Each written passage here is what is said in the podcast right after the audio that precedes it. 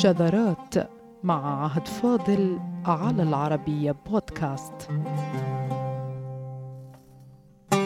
لو هبت الريح على بعضهم لم تنعت عيني عن الغمض. إن شاعر الطفولة هذا إن كان من الممكن إطلاق هذا الوصف عليه لا نعرف له لا ابا ولا ابنا. ولا اما ولا عائله ولا ارضا ولا أهلا ولا أي شيء.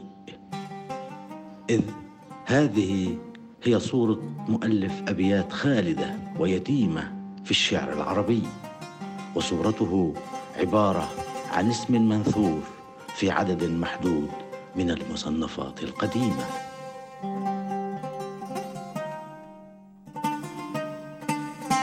إنه حطان بن المعلى يعرف بأنه شاعر إسلامي أو من صدر الإسلام بما يوحي بأنه عاش فترتي الجاهلية والإسلام معا. لكن لا توجد أي معلومة أخرى عن هذا الرجل الغامض الذي خلد بقصيدة الطفولة هذه فيما لا يعرف له أي بيانات تسعفنا بالمرحلة التي عاشها أو من هم أولاده الذين تغنى بهم وتمتنع عينه عن الغمض حتى لو هب نسيم عليهم. فما بالك إن كانوا مرضى مثلا؟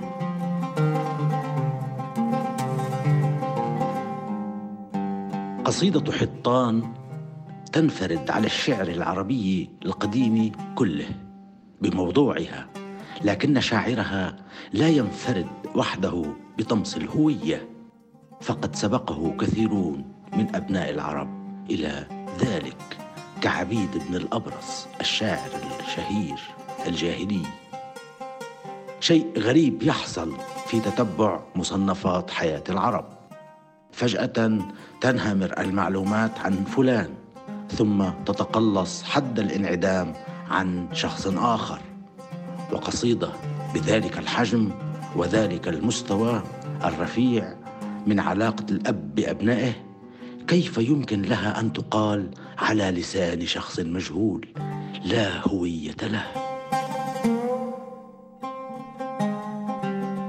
ثم إن كانت القصيدة منحولة كما يمكن أن يظن فلماذا يتنازل مؤلفها وينسبها لغيره؟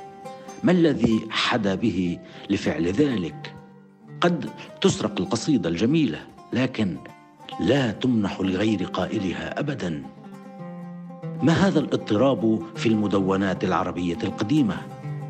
هو أمر دفع دارسين للكلام بنحل الشعر العربي حتى صار ظاهرة أدت لخلاف لا يزال قيد الدرس والتمحيص.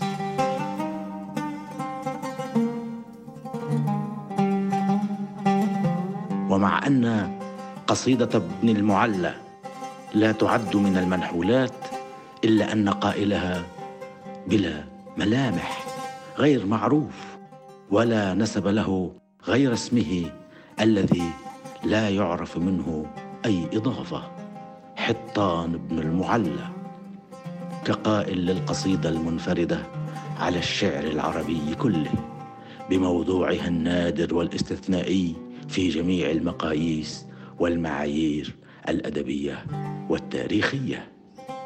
لأنه وبتلك القصيدة عثرنا على نموذج اجتماعي للعربي السابق.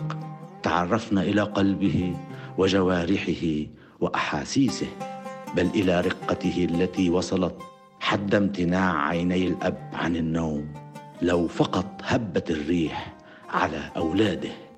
كما لو أنه يتخذ موقف الأم من الإبن لا الاب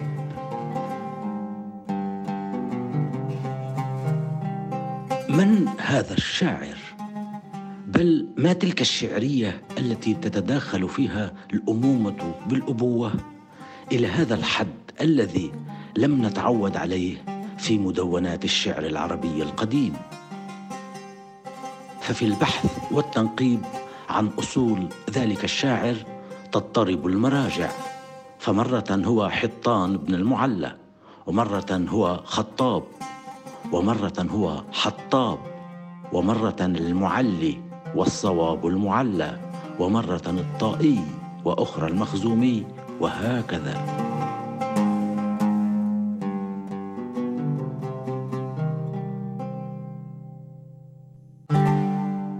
ولا تتفق المصادر جميعها على ترتيب أبيات القصيدة أيضا إذ طالها الاضطراب هي الأخرى وغالبية المراجع وعلى رأسها ديوان حماسة أبي تمام التي أخذنا منها ترتيب أبيات القصيدة تتفق على القول وقال ابن المعلى فقط ثم تروى الأبيات ثم لا شيء.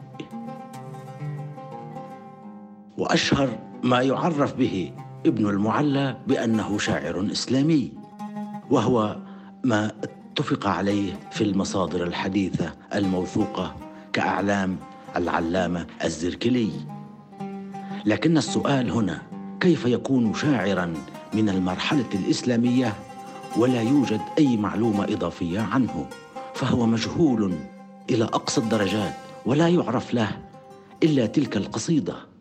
فيما تناوبت بعض الكتب على نشر ما عرف بوصية له. أوصى بها ابنه وهي طويلة يستغرب كيف أنها جاءت بعشرات أضعاف طول قصيدته اليتيمة. وتحوم حولها شكوك بحقيقتها وبارتباطها به أو بسواه. إنها وصية مشكوك في أمرها على غير القصيدة.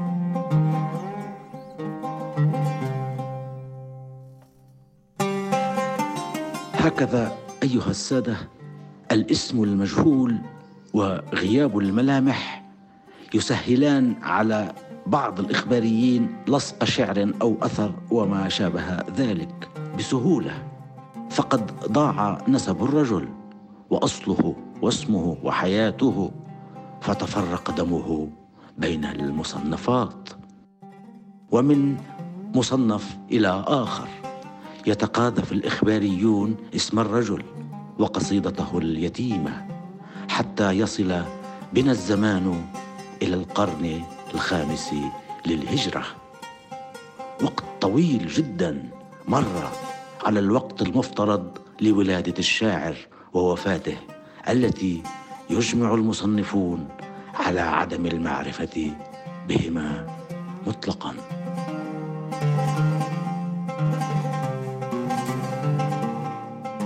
هكذا عاش الرجل ومات وقال قصيدة انفرد فيها بين كل شعراء الجاهلية والإسلام ولم يعرف عنه أي شيء حتى دخلنا في القرن الخامس للهجرة وبدأنا بتقليب مصنف شهير من تلك المرحلة المتأخرة ضمن تصنيفات زمانيات التدوين العربي وهو كتاب بهجة المجالس وأنس المجالس لابن عبد البر الأندلسي القرطبي المتوفى في النصف الثاني من القرن الخامس للهجرة.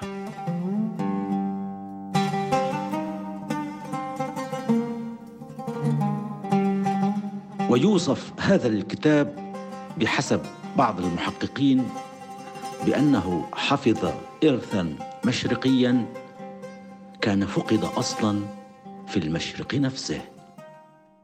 ويشار إلى طرف من مضمون كتابه بالمشرقي لأنه عاش في بلاد الغرب الأندلس. فكل ما هو في الجهة المقابلة مشرقي بالجملة لو كان مصريا أو شاميا. أو عراقيا أو من جميع أطراف البادية والجزيرة العربية. حتى قيل إنه أورد شعرا لأبي العتاهية لم ترد أصلا في ديوانه المطبوع. ويبدو أن الإرث المشرقي الذي فقد في المشرق نفسه سيعبر بقوة عن تلك المفقودات المؤلمات والتي عادة ما نصادفها للأسف في مصنفات العرب القديمة. لذات الغرض بل لذات السبب. فقد وصل ضياع الشاعر إلى الدرجة التي تذكر فيها قصيدته بلا أي اسم كما فعل أبو علي القالي في الامالي إذ يقول وقرأت على فلان كذا وكذا. ثم يورد القصيدة بدون أن يقول كلمة واحدة عن اسم قائلها. وإذ نحبس الأنفاس ونحن نصل إلى حطان بن المعلى في بهجة المجالس العائد للقرن الخامس للهجرة يطالعنا القرطبي الأندلسي بكلمة واحدة. تنهي الجدل وتوقف سيل الأسئلة فيقول وقال أعرابي هو حطان بن المعلى ثم يورد أبيات قصيدته اليتيمة. بلى هكذا إذن لقد كان حطان اعرابيا أي أيها السادة من جملة مظاليم التصنيف العربي الذين يتناقلون عبارة واحدة إذا ما وصل القول عن الأعراب فيقولون جميعا بزعم توحش أهل البوادي والأعراب. إنما بقصيدة حطان بن المعلى ينسف هذا الزعم من أساسه. ذلك أن القصيدة تتضمن حسا اجتماعيا وعائليا رفيعا. وصل حد تطابق الأمومة بالأبوة. من رقة أحاسيس هذا الأب العربي الأعرابي الذي هدم أركان الزعم الذي يا للعجب يسيطر على كثير من مصنفات العربية القديمة منها والجديدة.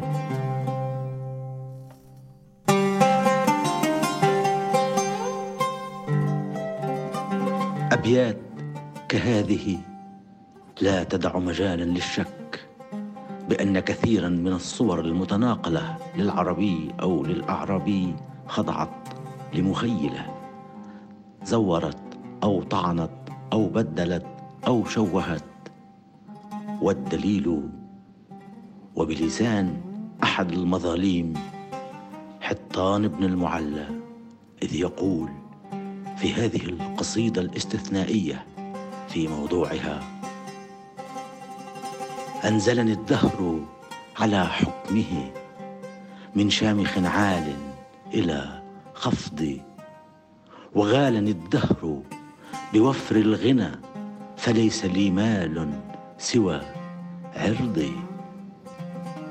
أبكاني الدهر ويا ربما أضحكني الدهر بما يرضي حتى يصل إلى هذه الأبيات التي انفردت على الشعر العربي كله فيقول لولا بنيات كزغب القطا رددن من بعض إلى بعض لكان لي مضطرب واسع في الأرض ذات الطول والعرض وإنما أولادنا بيننا أكبادنا تمشي على الأرض.